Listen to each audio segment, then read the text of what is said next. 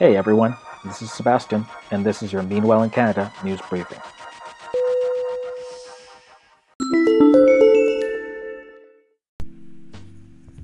On a very special Groundhog Day edition of Meanwhile in Canada, Groundhog apparently fed up with this crap starts biting people. This is via the AV Club. Nova Scotia's Shubenacadie Sam, soon to take his rightful place as a kind of subterranean Spartacus, has flipped a claw, a clawed middle finger in North America's general direction, trying to flee his enclosure and lashing out at the oppressor standing in his way. After lowering himself to the demands of tradition, ignoring clanging bells, and cheers for the short winter he predicts, Sam decides he's had enough. A well timed photo sees the young revolutionary plotting his course. One day, this will be a statue in the Groundhog Republic. Sam, forced to endure the further humiliation of a media meet and greet, snaps. His decision is made, and there's no turning back. The date, which, be, which will be recorded in history books, is February 2nd, 2018. CBC's Brett Ruskin attempts to bring the full might of human power down on the rebel hog, but Sam, unbowed, lashes out, knowing that just a few moments of violence can affect a greater positive change. While the revolution was put down in its infancy, Sam's actions are a spark that could still grow into the blazing wildfires of full scale revolt. Already, some say, the groundhogs exchange furtive, quiet chitters through their tunnels, speaking of the hero who was at, the change that could have been.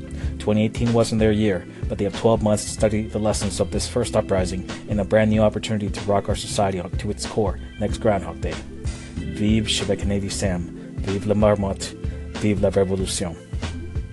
Apparently, the Nova Scotia groundhog uh, started biting instead of prognosticating the uh, the result. Uh, by the way, Balzac Billy, the local Alberta uh, rodent, uh, has predicted an early spring. Via BuzzFeed News, Nova Scotia had a lobster for Groundhog Day because Nova Scotia. Classic Nova Scotia. Groundhog Day is usually when we trot out, well, groundhogs tell us how many more weeks winter to expect. But in Nova Scotia, at least that part of it, they've got a lobster to do it. This is Lucy the lobster, who emerged from the sea, so they say, on Nova Scotia's south shore, but didn't see her shadow, meaning spring is around the corner. And it seems a lobster is just as good as a groundhog since Lucy's prediction matched that of Shubenacadie Sam, Nova Scotia's groundhog. According to the Coast Guard, Lucy is a six and a half pound beauty measuring 19 inches long. Besides making climate predictions, Lucy is looking for her shadow. Lucy looking for her shadow also served as the kickoff to the South Shore Lobster Crawl, a winter food event in the region. And in case you're worried, Lucy will be spared the pot, for now. She will be taking visitors at Captain Kat's Lobster Shack in Barrington Passage. You do you, Nova Scotia. You do you.